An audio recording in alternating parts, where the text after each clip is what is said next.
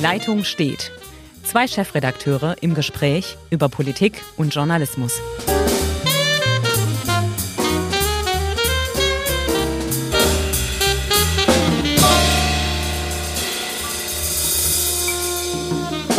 Hallo, liebe Zuhörerinnen und Zuhörer. Die Leitung steht mal wieder nach einer relativ langen Sommerpause, in der auch Chefredakteure gelegentlich und vollkommen unverdient Urlaub machen. Nicht unverdient. Treffen wir uns also nicht wieder. unverdient, Nicht sage ich unverdient. hier mal aus Sie hören Ravensburg. schon, dass die Leitung steht. Also aus Ravensburg quäkt eine Stimme dazwischen.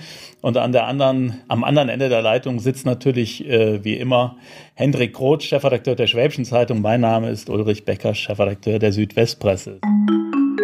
Werbung. Bicicli, La bicicletta. velocipede, Le vélo. het fiets, La bicicletta. ovaj bicicl, The Bike. Bicyclette. Der Ruschgipfel. Dein Fahrrad trägt viele Namen. Und dein Fahrrad hat Freunde. Bei den Fahrradprofis in Ravensburg und Biberach.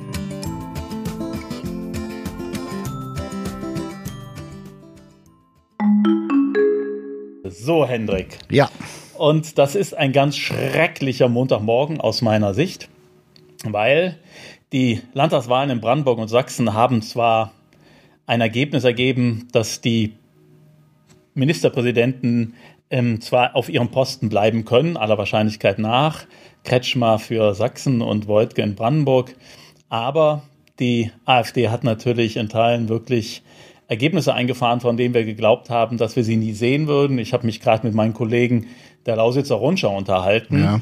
ähm, die auch äh, von der Südwestpresse einen Mantelteil erhalten. Und Oliver Haustein-Tessmer erzählte mir, er hat halt im Süden Brandenburgs, das ist da dieses Gebiet in der Lausitz, Ja. wo also auch ähm, die Braunkohletagebauer heute noch existieren, wo auch viele Menschen um ihre Zukunft fürchten, um ihre berufliche Zukunft und die sich offensichtlich abgehängt fühlen. Da können wir vielleicht gleich nochmal drüber sprechen, über dieses, über dieses Gefühl, abgehängt zu sein. Und da hat die AfD Werte bis zu 48 Prozent erhalten. Das heißt, dort ist die AfD die große Volkspartei geworden. ja, das ist beängstigend und äh, du hast ja in der Einleitung vom Urlaub gesprochen. Ich kann nur kurz berichten, wir haben per Zufall im Urlaub eine ehemalige Ossi, nennen wir es mal so, eine Frau aus Freital kennengelernt, deren Vater wegen Republik oder versuchter Republikflucht sechs Jahre in Bautzen einsaß und sie lebt jetzt seit über 25 Jahren im Westen, äh, hier in Bayern. Ähm, und sie sagt, ähm, auch für sie ist es emotional ganz schwer greifbar, was in ihrer Heimat passiert, weil sie sagt, ich, ich, ich komme auch gar nicht mehr weiter in meinem familiären Kreis. Ich habe einen Kloß im Hals, wenn ich weiß, ich muss wieder nach Hause und äh, wir kriegen uns sehr schnell an die Köpfe. Ihre Verwandtschaft, die dort geblieben ist, äh, wirft ihr vor, sie sei ja schon mehr als eine halbe Wessi, sie sei eine Wessi und verstünde die Sachsen nicht. Also wir haben unheimlich viel, darüber können wir auch heute reden, ähm, was natürlich die emotionale Schiene bedient, aber ich denke, wir müssten mal versuchen, einen nüchternen, klaren Blick auf die Sachen zu haben. Und auch wir hatten heute in der Redaktionskonferenz, haben viel darüber debattiert. Und man muss ja mal offen zugeben, Patentrezepte gibt es nicht und wir haben allesamt auch Probleme in der Bewertung. Sind die Probleme in der Bewertung so, ja du, ja, du hast recht. Also ich stehe auch mit einer gewissen Fassungslosigkeit vor den Ergebnissen, weil ich manche Dinge nicht nachvollziehen kann. Vor allem kann ich nicht nachvollziehen, was ja allenthalben als Erklärungsversuch angenommen wird, dass die Menschen im Osten sich so als Menschen zweiter Klasse fühlen. Da gab es gestern noch mal sehr erhellende Umfrageergebnisse ähm, in der ARD.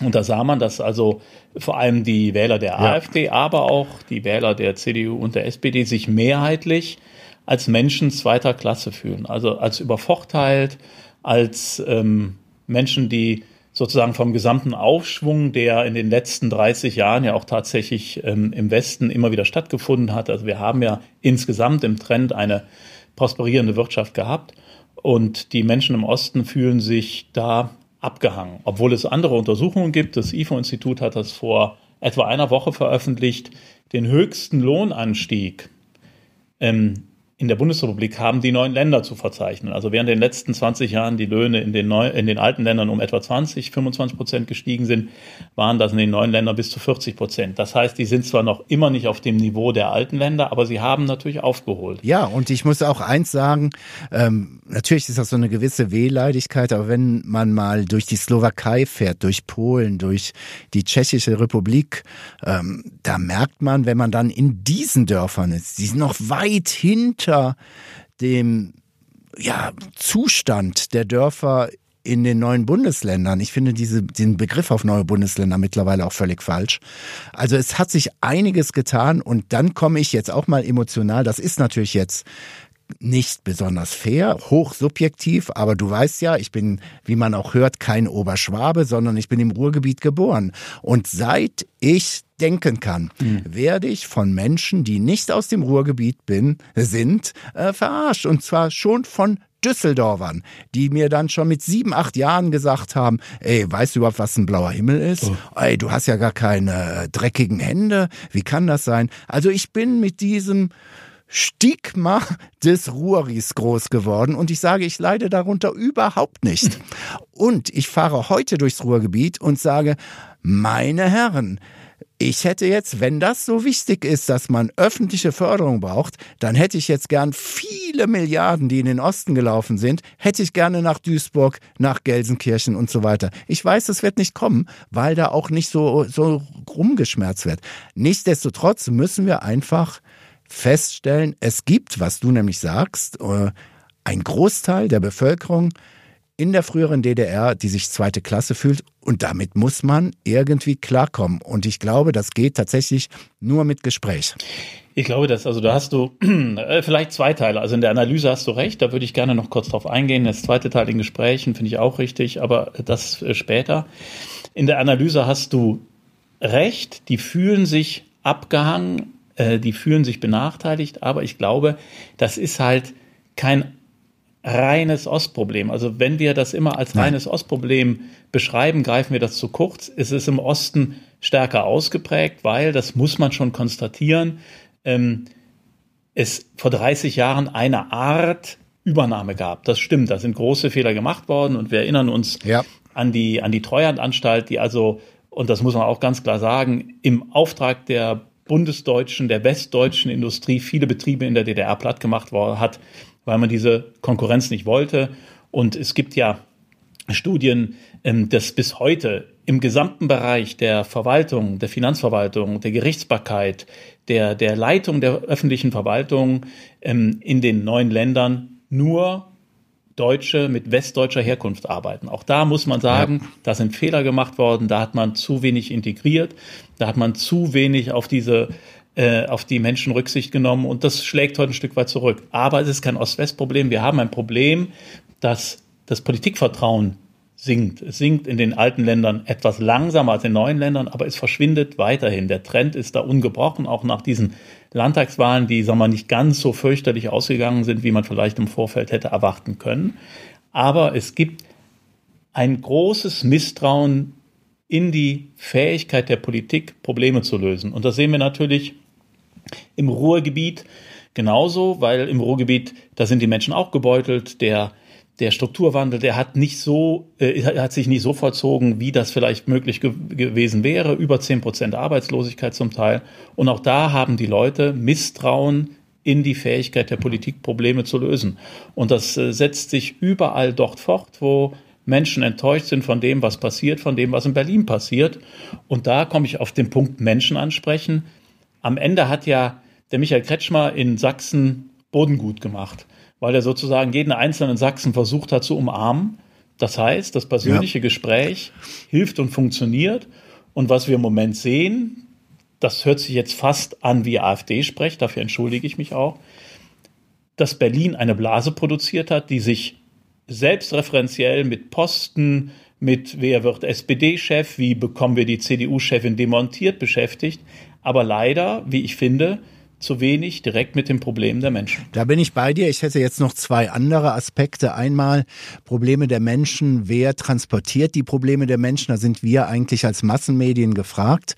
Und da stelle ich einfach fest, ähm, seit die sozialen Medien wirklich diesen, diese, diese Kraft entwickelt haben, dass wir als unabhängige Tageszeitung äh, diese Deutungshoheit, was in der Politik passiert, äh, verloren haben. Zumindest bei einem Teil der Bevölkerung. Und diese Bevölkerung ist dann unterwegs in ihrer eigenen Blase, die hervorragend von der AfD bespielt wird und haben damit ihr Parallelwissen, was sehr häufig äh, einfach sehr schnell ausgehebelt werden könnte, aber es gelingt nicht. Wir haben mit diesem Kalbitz in Brandenburg einen, der jetzt nun belegbar engste Beziehung zum Rechtsextremisten äh, geführt hat. Und es reicht, dass Herr Gauland sagt, nein, nein, das, hat, das stimmt doch alles gar nicht. Und es bleibt so stehen. Ja. Es bleibt so stehen. Aber das ist, das war ja gestern auch nochmal ähm, in der Sendung von Anne Wild zu beobachten. Die Vorwürfe gegen Kalbitz wischt Gauland mit nonchalant mit einem Federstrich weg und sagt, pff, stimmt nicht. Und damit hat er alle seine AfD-Anhänger hinter sich, die sagen, na klar, die Medien wollen dem armen, armen Herrn Kalbitz das nur anhängen und der hat nie mit einer radikalen Jugendbewegung äh, sich eingelassen, hat nie Hakenkreuzfahnen aus dem Fenster gehangen. Das ist alles gelogen und erstunken. Ja. Oder erstunken und gelogen, so rum. Ähm, und das wird als bare Münze genommen und es gibt keine Instanz mehr, der man glaubt und sagt, okay, das haben die untersucht, das haben die recherchiert und wir glauben entweder den Tageszeitungen oder den Nachrichtenmagazinen oder den öffentlich-rechtlichen Fernsehsendern, dass sie richtig recherchiert haben. Das heißt, mit Argumenten kommt man kaum noch weiter. Und das Schlimme ist, und also ich weiß, dass du da immer, äh, da bist du, glaube ich, auch empfindlich, aber ich sage, Emotion schlägt Information. Auch die großen Parteien müssen sich viel emotionaler gegen das, was die AfD tut, wenden. Sie müssen im Prinzip auch eine Story erfinden. Was heißt erfinden? Eine Story erzählen, die die Menschen emotional packt. Das hat die AfD geschafft. Ja. Die hat, hat eine ganz emotionale Ansprache und hebelt Fakten aus. Doch, aber und ich die, bin jetzt sogar bei dir. Die große Politik, die große Politik muss zwar mit Fakten dagegenhalten, aber sie braucht auch Emotionen. Sie braucht Emotionen und ähm, dieses, dieses, also der emotionsloseste Politiker die, die, die, dieser Zeit ist Olaf Scholz. Und deshalb wäre ich überzeugt, dass er sozusagen dem nichts entgegenzusetzen hätte. Das geht jetzt gar nicht darum, ich will gar nicht gegen den armen Olaf Scholz wettern, sondern du brauchst auch emotionale äh, äh, Momente und, und die musst du schaffen und damit kannst du der AfD nur entgegentreten. Die reine Informations- Politik alleine, alleine reicht nicht aus. Aber Emotion wäre jetzt zum Beispiel, das war ja gestern, wir hatten 1. September, sprich vor 80 Jahren hat Deutschland Polen überfallen und den Zweiten Weltkrieg ausgelöst. An so einem Tag wählt ein Viertel der Wahlberechtigten eine Partei, die offensichtlich in weiten Teilen völkisch-nationalistisch ist. Also mehr als diese Emotionen, boah, wird schwierig zu machen. Aber ich komme dir mit, ich gebe dir also recht, du, ich, auch wie du. Aber, aber das, aber das, aber das, äh, ganz, ganz, ganz, kurzhätig, das setzt Geschichtsbewusstsein voraus. Das setzt Information durch Medien, ja. durch Bücher, durch was weiß ich voraus. Das existiert aber in weiten Teilen nicht mehr. Emotion macht sich heute fast ausschließlich an Menschen fest, sondern nicht an historischen Ereignissen. Richtig. Und jetzt kommt, jetzt lass uns mal ein bisschen in die Zukunft blicken. Und wir beide sind ja jetzt hier in Baden-Württemberg tätig. Ich finde nach wie vor, die letzten Ergebnisse hatten wir ja, dass die AfD bei uns so grob um die 15 Prozent herumpendelt. Mhm. Finde ich ehrlich gesagt skandalöser als das, wie du es eben auch schön auseinanderdividiert hast, Verhalten mancher Ostdeutscher, die wirklich in Landstrichen leben, äh, wo eine gewisse Hoffnungslosigkeit herrscht, äh, wo man wirklich sagen muss, wie werden, wie bekommen die Gehör? Bei uns wird die AfD auch in einem reichen Bundesland in einem Bundesland das eigentlich keine großartigen Probleme mehr hat, äh, bekommt die AfD 15 Prozent. Und dann müssen wir doch sagen, jetzt ist Schluss mit ich hoffe auch, dass wir das in Zukunft auch nicht mehr machen, aber es gibt natürlich, sagen wir mal, über die Heute-Show, über manche Satiriker, Schluss mit dem Ossi-Bashing. Das ist ein Problem, das ganz Deutschland hat, das ganz Europa hat. Und wenn wir auf die USA und Brasilien schauen, die Welt hat. Dieser rechte Populismus wird langsam extrem schwierig und wir eiern trotzdem alle herum, um zu sagen, wie gehen wir dagegen an? Naja, aber das ist ja das, das Schwierige, also dass du mit reiner, mit, mit, mit Rationalität dem, dem nicht entgegentreten kannst. Du hast natürlich vollkommen recht, der Populismus äh, verfolgt uns in dieser, in dieser Prägung äh, durch die gesamte westliche Welt. Also alle westlichen Demokratien haben mit dieser Art, mit diesem Phänomen zu kämpfen, dass Populisten die Menschen faszinieren. Und ich glaube, das liegt daran, und vielleicht liegt da der Schlüssel, aber ich bin mir auch noch nicht so ganz sicher, wie können wir dem entgegentreten. Also vielleicht liegt da der Schlüssel, dass unsere Welt halt immer komplizierter wird. Die war schon früher kompliziert, aber heute macht sie den Menschen, glaube ich, zunehmend Angst, weil wir, und das merken wir selber, einer Informationsflut gegenüberstehen, die wir kaum noch einordnen und, und bewerten können. Wir stehen einer Veränderung der Industrie, der, der digitalen Welt äh, gegenüber, deren Auswirkungen wir kaum einschätzen können. Wir stehen Veränderungen im Klima gegenüber, wo wir auch ratlos stehen, weil an allen Ecken und Enden es im wahrsten Sinne des Wortes brennt. Und da sehen sich die Leute nach Schwarz und Weiß. Und das machen die Populisten, die sagen einfach, das ist entweder so oder so und ich habe eine einfache Lösung parat und dann, mein lieber Freund, wird alles wieder gut. Das ist das Geheimnis der Populisten und das zieht natürlich im Westen genauso wie im Osten. Ähm, und auch hier in, in, im Schwabenland, glaube ich, ähm, sind die Menschen so, denen geht so gut und die haben das Gefühl, sie werden irgendwann aus ihrem Paradies vertrieben und es ist total unbequem, wenn da seriöse Politiker sagen, wir müssen uns verändern, wir müssen unsere Lebensverhältnisse verändern, wir stehen vor großen Herausforderungen, wir können nicht jedes Problem auf die Flüchtlinge abschieben. Ähm, das ist alles eine das sind alles graue Lösungen, das heißt differenzierte Lösungen und schwarz und weiß funktioniert nicht. Und das macht die AfD und das werfe ich ihr vor, dass sie so tut, als hätte sie einfache Lösungen auf Kosten von Minderheiten, zum Beispiel der Flüchtlinge. Was, die Frage ist jetzt ganz einfach, ähm, was tut man dann jetzt als unabhängiges Medium? Was gibt man für Ratschläge? Ich bringe mir, wir haben insgesamt eine Vertrauenskrise, eine Glaubwürdigkeitskrise. In der, wann war das jetzt? In der letzten oder vorletzten Woche kam heraus, dass in Schleswig-Holstein Grüne Leserbriefe gefälscht haben und die wurden abgedruckt. Äh, da habe ich jetzt zwei Leserbriefe oder Mails bekommen von schwäbischen Zeitungsabonnenten, die sagen, ähm, wenn wir uns so ihre, die abgedruckten Lesebriefe anschauen, dann sind wir auch davon überzeugt, dass sie mehrheitlich gefälschte Leserbriefe abdrucken. Will sagen, äh, ich will es mal ein bisschen flapsig ausdrücken, wir sind offensichtlich bei, sagen wir, 20 Prozent der Bevölkerung im Generalfaschismus. Im Generalfaschismus. Äh, es wird angenommen, dass wir nicht prüfen, woher kommen die Leserbriefe, sondern dass wir sagen, ja, mach mal oder vielleicht sogar selber in Auftrag geben, um unsere eigenen Thesen zu unterstützen, was wir natürlich nicht machen. Ja, aber, aber es gibt Leute, die dann sofort sagen, ey, das ist der Beleg, ihr seid Lügner, Lügenpresse, Lückenpresse und so weiter. Will sagen, dieses Gift, dieses schleichende Gift der AfD, ich nenne sie auch gar nicht mehr Populisten, für mich sind es mittlerweile Demagogen, dieses Gift wirkt. Langsam aber sicher. Und das macht mir persönlich Angst. Ja, mir macht das auch Angst, weil du im Grunde genommen keine, wie ich eben schon sagte, rationale Handhabe mehr dagegen hast. Du kannst nur mit, ich glaube, absoluter Transparenz dagegen halten, ähm, dass du eventuell sogar die Leserbriefschreiber im Foto zeigst und sagst, das ist ein Mensch, eine Person, die uns tatsächlich das zugeschickt hat. Ich weiß nicht, ob das hilft, weil dann natürlich unterstellt wird, dass das auch noch gefälscht wird. Es ist ja ähnlich wie bei allen Statistiken im Bereich der Kriminalität oder im Bereich auch der, der Wirtschaft. Alles, was gegen das Weltbild der AfD spricht, wird als gefälscht, als verzerrt ähm, gebrandmarkt und da hast du natürlich wenig Chance dagegen anzukommen, weil wenn jemand dir die Ebene der Diskussions, Diskussion entzieht und sagt, alles, was du sagst, ist sowieso erfunden oder gelogen, dann finde ich, ist es ganz schwierig zu diskutieren. Ich glaube, du kannst, es, es hilft nichts, du kannst nur weiter unentwegt dagegen argumentieren, äh, versuchen, die AfD-Kollegen zu stellen, wo es eben geht. Du kannst sie nicht totschweigen, aber du musst sie halt stellen und auch ja auch benennen, dass auch, auch diese AfD-Freunde lügen und verzerren und ähm, unterdrücken.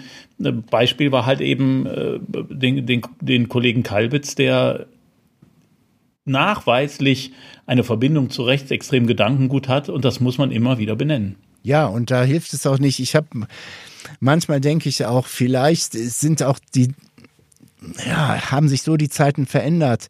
Die Heute-Show, die ich über Jahre lang großartig fand, vielleicht gibt es das jetzt ein gewisses Ergebnis, dass die Leute sagen, oh, wir haben keine Lust mehr, ständig durch den Kakao gezogen zu werden. Jetzt bin ich mir sicher, wenn wir mit Redakteuren der Heute-Show reden, dann sagen die, nee, nee, wir haben die ja nun allesamt auf dem Kika.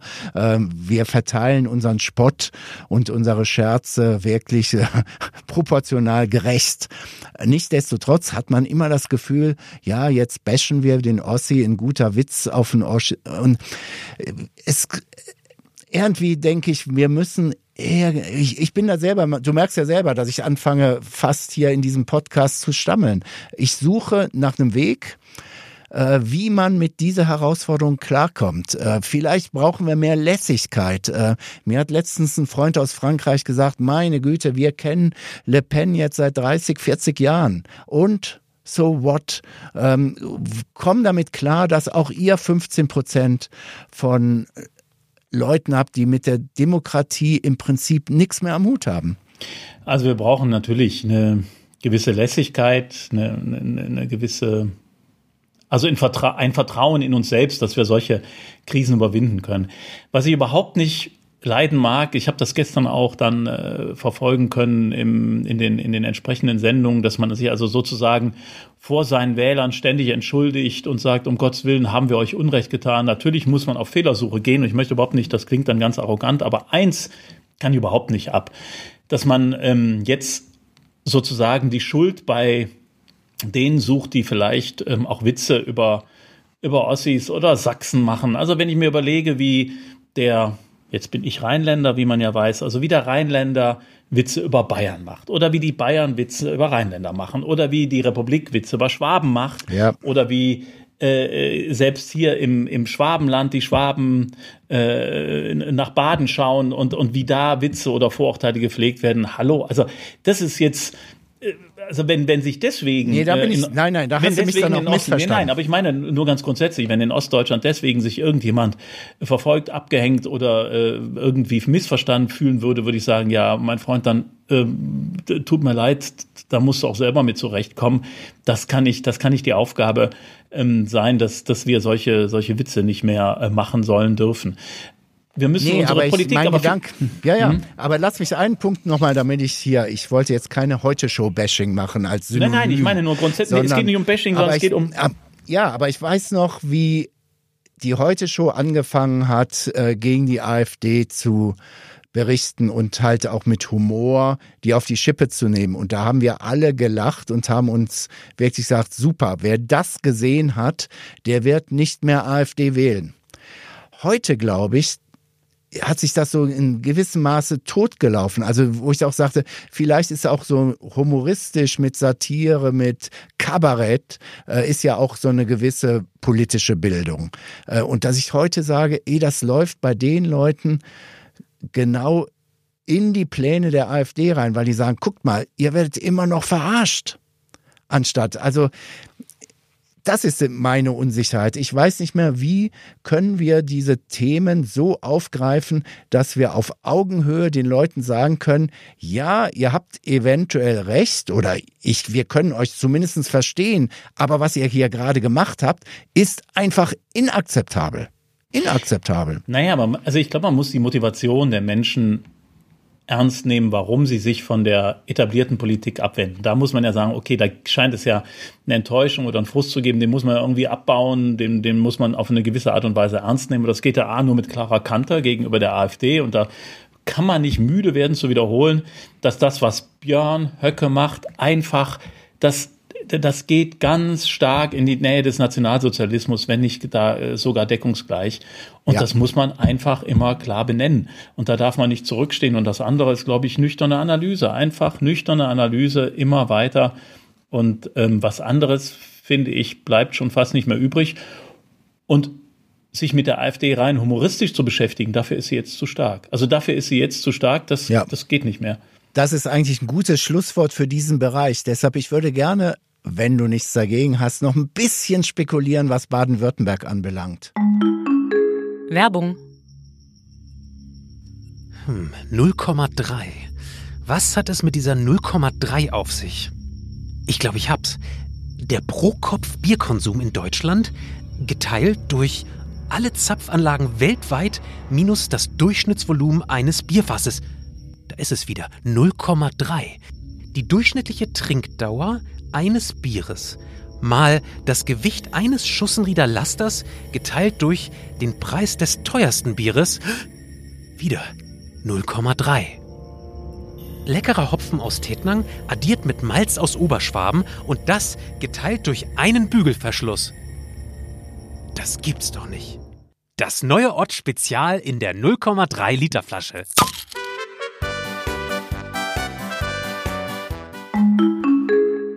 Na, dann fangen wir an zu spekulieren. Wir haben demnächst die Landesdelegiertenkonferenz, sprich den Grünen Parteitag. Ja. Ähm, da hieß es noch vor vier, fünf Wochen, da wird sich auf diesem Parteitag, wird sich Kretschmann äh, outen, ob er nochmal antritt oder nicht. Jetzt gibt es so Signale, dass er es sehr wahrscheinlich schon vorher macht. Ähm, was glaubst du? Also ich glaube, er tritt nochmal an. Ja, also da wette ich nicht dagegen. Also ich ähm, hatte jetzt auch mehrere Hintergrundgespräche aus seinem, auch aus seinem engeren Umfeld. Hört man das? Ich glaube, es gibt noch eine Unsicherheit von ich weiß nicht, ich kann es nicht beziffern, vielleicht fünf Prozent. Das hört man so raus aus den Gesprächen. Das treibt ja auch die Grünen hier in Baden-Württemberg mit Sorge um. Was passiert eigentlich, wenn Kretschmann sagt, nein, ich mache es nicht mehr? Aber ich bin auch der festen Überzeugung, dass er sich äh, in seinem Griechenlandurlaub, der jetzt ja schon fast legendäre Bedeutung bekommen hat, weil er sich daher entscheiden wollte, dass er sich da entschieden hat und das vor dem ist 22. September, glaube ich. Ne? Also ähm, ja. Wobei, also es wurde ja spekuliert oder gemutmaßt, wir haben Landespressekonferenz morgen. Nee, nächste Woche, in der kommenden Woche ist, glaube ich, Landespressekonferenz. Ja. Und äh, dass er sich da schon äußert und ich bin auch fest überzeugt, dass er wieder in den Ring steigen wird. Ob es gut ist oder schlecht ist für die Grünen, das lasse ich mal dahingestellt, weil natürlich je länger die Fixierung auf diese, diese Lichtgestalt aus, aus grüner Sicht, aus grüner Sicht ist Kretschmann eine Lichtgestalt, weil er zumindest für zwischen fünf bis zehn Prozent Stimmen gut ist im, im grünen Spektrum hier in Baden-Württemberg.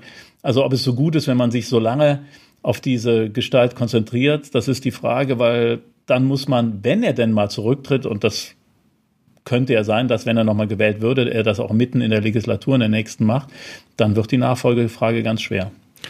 Richtig, da hat mir ein Oberrealo aus dem Umfeld von Kretschmann den Namen Özdemir genannt. Äh, dann habe ich gesagt, hm, damit hat die CDU ja schlechte Erfahrungen gemacht, indem ein Bundespolitiker wie der Strobel auf einmal Landespolitik macht. Das muss doch auch für einen Özdemir, dass es zumindest schwierig ist. Da wurde mir ganz optimistisch gesagt, nein, nein, der Cem hat das so im Blick. Ähm, ich bin da auch sehr skeptisch. Was ich mich tatsächlich frage, ist, wenn äh, Kretschmann jetzt sagt, ich trete wieder an, dann hat er mit äh, seiner eigenen Schulministerin Eisenmann, äh, die Gegenkandidatin, am Kabinettstisch. Schafft diese Landesregierung dann überhaupt noch sauber bis zur nächsten Wahl Regierungsgeschäfte auszuüben? Na, du, du merkst ja jetzt schon, dass Frau Eisenmann ähm, sich in Stellung bringt. Da waren ja jetzt mehrere Vorstöße, äh, Sanierung der Schulen, Erhalt der Werkrealschulen. Da hat sie ja zweimal jetzt Vorstöße gemacht, um zu zeigen, hallo, hier bin ich und ich übernehme so ein paar Themen aus dem Bildungsbereich, die den konservativen Wählern auf den Nägeln brennen. Also das heißt der Erhalt der Schulvielfalt beziehungsweise die Sanierung der maroden Schulen. Also ja. Susanne Eisenmann bringt sich in Stellung. Das wird ganz deutlich. Und das heißt auch für die Zukunft, dass das Regieren in den nächsten, wie lange haben wir noch? Äh, März 21 ist die Wahl. Ja dass wir also in den nächsten anderthalb Jahren sicherlich ein schweres Regieren haben und dass ich vermute, dass wir so in sieben bis acht Monaten das Regierungsgeschäft äh, weitestgehend einstellen können, weil dann das vollkommen vom Wahlkampf dominiert wird. Und Frau Eisenmann wird natürlich, und das muss sie auch, was ihr bleibt ja gar nichts anderes übrig, sie muss sich ja jetzt in Stellung bringen, sie muss sich profilieren, weil sie ähm, von den, von den persönlichen Zustimmungswerten und Bekanntheitswerten gegenüber Kretschmann natürlich absolut im Rückstand ist. Da kann sie gar nichts für, da, da ist er, da ist er vorne und sie muss jetzt richtig Gas geben, um das aufzuholen. Und das wird sie natürlich auch über die Politik machen. Das wird vergnüglich. Ich glaube es auch. Ich glaube auch, dass nach wie vor äh, bei der CDU-Basis, dass sie gar nicht abwarten kann, endlich wieder in den Wahlkampf einzutreten. Ähm, die anderen Parteien spielen keine, also ich, sie spielen nicht mehr diese Rolle. Ich glaube nicht, dass die SPD so stark sein wird, dass äh, ernsthaft wieder mal von äh, Grün-Rot geredet werden kann. Die FDP ist im Osten jetzt nicht abgestraft worden, weil sie da immer schwach war, äh, aber erkennbar keine großen Zuwächse. Also es wird eine ganz spannende Sache. In meinen Augen geht es einfach nur darum, wer wird die Nummer eins, wer stellt den Ministerpräsidenten und haben wir dann noch eine grün-schwarze oder eine schwarz-grüne Regierung. Aber bis dahin kann man sich einige, können sich einige Leute so die Finger verbrennen, dass es schwierig bleibt, ähm, wirklich eine seriöse Landespolitik zu machen. Naja, vor allem wird es schwierig. Es ist ja unvermeidlich, dass es zu politischen Verletzungen kommen wird in diesem Wahlkampf, weil sonst ist keine Profilierung möglich. Und ich würde vermuten, dass von Seiten der CDU muss man diesen Wahlkampf darauf zuspitzen, wo will dieses Land hin? Will es ein konservatives, wirtschaftliches, erfolgreiche, wirtschaftlich erfolgreiches und in der Bildungspolitik äh, erfolgreiches Land bleiben. Das wird die CDU argumentieren, ähm, um, um die, die Grünen zu diskreditieren an, an Stellen. Ich fände es nicht gerechtfertigt, aber ich vermute, so wird eine Zuspitzung laufen. Vielleicht spielt auch die kommende Rezession oder die Schwäche der Konjunktur da ähm, der CDU ein bisschen in die Hände, weil sie vermeintlich höhere oder eine höhere, vermeintlich eine höhere Kompetenz in der Wirtschaft hat. Also die werden zuspitzen, ganz stark ja. zuspitzen. Das heißt, es wird Verletzungen geben. Und die Frage ist, ob, ob nach einem Wahlkampf, der dann so zugespitzt ist, ob dann die beiden Partner noch miteinander können. Also das finde ich schwierig. Die sitzen jetzt am Kabinettstisch, dann hat man den Wahlkampf und dann müsste man, ganz egal wie es ausgeht, danach wieder am Kabinettstisch zusammensitzen. Das könnte schwierig werden. Ich glaube aber, und dann wird vielleicht aus diesem Podcast auch eine runde Sache, dass diese Auseinandersetzung, dieser Streit äh, dazu führen wird, äh, dass die AfD kein besonders gutes Ergebnis erzielen wird. Weil die CDU sich klar positionieren wird, die Grünen werden sich klar positionieren. Es ist nicht so eine, ja, sowohl als auch und vielleicht könnte man das oder dieses. Ich denke, es wird äh, und das glaube ich, tut dem Land ganz gut. Die Politisierung wird zunehmen und äh, dann ist tatsächlich der, die Hoffnung der Vater von allem, ähm, dass dann hier in Baden-Württemberg schon auffällt, dass ähm, von ganz rechts eigentlich nur was vorgegaukelt wird, äh, was nicht ansatzweise umgesetzt werden kann dein Wort in Gottes Gehörgang. Also wie immer ähm, kann man da ja dann schöne Sprichwörter bemühen. Ähm, wenn sich zwei streiten, freut sich der Dritte. Ähm, das, pff, also ich würde es auch so vermuten, weil ich glaube, dass die CDU ganz klar auch sich konservativer profilieren muss, um ähm, am rechten Rand die AfD wegzudrängen und sich von den Grünen abzuheben. Also deshalb glaube ich, könnte es so einen, so einen Wahlkampf geben, wo zwischen den beiden nicht mehr viel übrig bleibt. Ich hoffe, dass das so ist, aber wie gesagt, also es könnte auch ganz anders sein. Ja, aber es, es wird dann aber tatsächlich, ich glaube, jetzt können wir ja doch mal ein bisschen noch mal konkret spekulieren. konkret spekulieren, guter Spruch. Ähm, wo du nämlich wirklich sagst, die CDU wird sich konservativer profilieren, wird in meinen Augen auch damit an Zuspruch wieder gewinnen. Und das wird dazu führen, ähnlich jetzt vielleicht wie in Brandenburg und Sachsen, dass Wähler, die mit dem amtierenden Ministerpräsidenten gut können, äh, ihn wählen werden. Und zwar aus dem Lager der SPD, der FDP will sagen, für, wenn dieser Wahlkampf so läuft, sieht es für SPD und FDP ganz, ganz schlecht aus, weil davon einige Wähler sagen, nee, dann wähle ich doch lieber den Kretschmann, damit die Grünen noch einen Hauch vor den Schwarzen sein werden. Wir werden es erleben. Es wird auf jeden Fall extrem spannend werden und ähm, wie du schon sagst, ich glaube, es wird mit dem Spitzenkandidat der Grünen Winfried Kretschmann passieren. So ist es. Ich würde mal sagen, so ist es. wir schauen uns die nächste Woche genauestens an, was passiert, und dann sprechen wir kommenden Montag wieder miteinander. Wir hören wieder Montag voneinander. Ich wünsche allen Zuhörern alles Gute. Bis dahin. Tschüss. Bis dann. Ciao, ciao.